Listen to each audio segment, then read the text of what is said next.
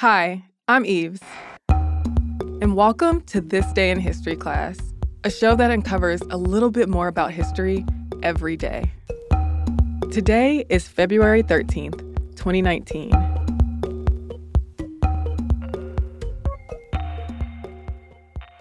The day was February 13th, 1692.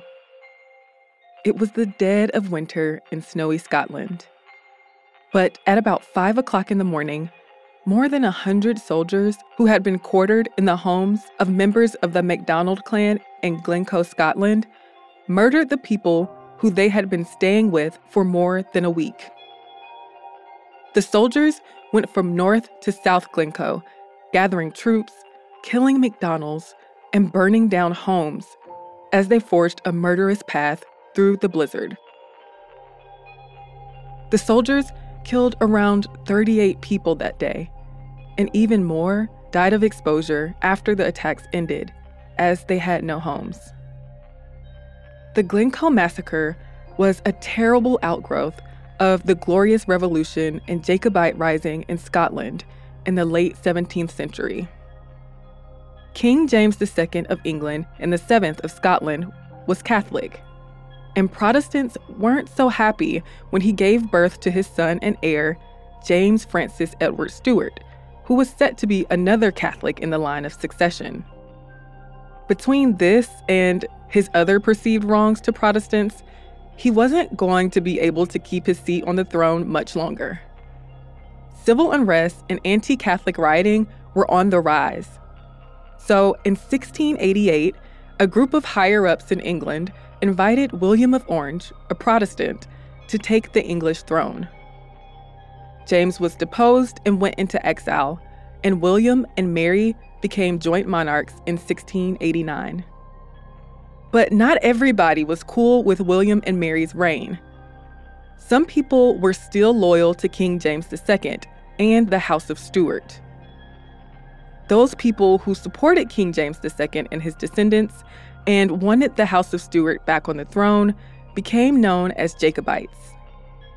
Obviously, William and Mary weren't too keen on people who weren't loyal to them.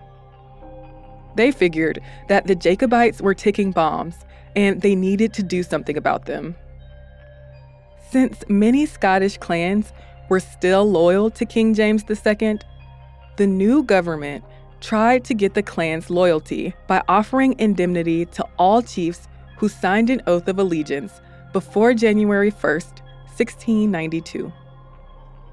And if they didn't take the oath, well, that would force the government to respond with fire. So the chiefs took the oath. But logistically, it was difficult for them to actually sign the oath because they had to have a magistrate or sheriff as witness, and winters in Scotland could be cruel. Some clans were also already tied up in an oath with James Stuart, so they had to wait until mid December to be released from that agreement. Alastair MacIain, the chief of the MacDonald clan, was one of many chiefs who didn't make the January 1st deadline. He would have made the deadline, but there was no sheriff available to accept his oath at Fort William, and he had to wait until January 6th. Either way, the other chiefs who missed the deadline were given indemnity, but Alastair MacIain wasn't. Instead, Scotland's Secretary of State ordered the MacDonalds to be punished with the utmost extremity of the law.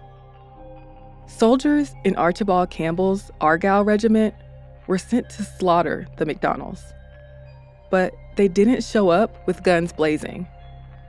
The soldiers arrived at the MacDonalds' homes in Glencoe in early February, asking if they could stay there because Fort William was full.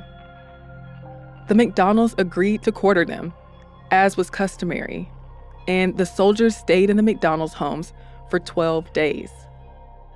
But on February 13th, as the blizzard raged through Glencoe, the soldiers began killing their hosts and destroying property committing the massacre they had been ordered to carry out. The Campbells, who were a rival clan of the MacDonalds, made up a lot of the soldiers, and the Campbells have said that they were responsible for the atrocities that day. But it's been said that some of the Campbell soldiers may have told their hosts what was about to happen.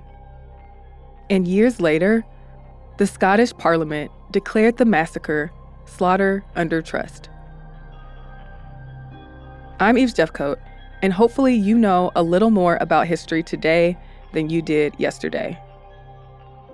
If you'd like to know more about the Glencoe Massacre and other tidbits from history, listen to the episode of Stuff You Missed in History class called Six Impossible Episodes by Request.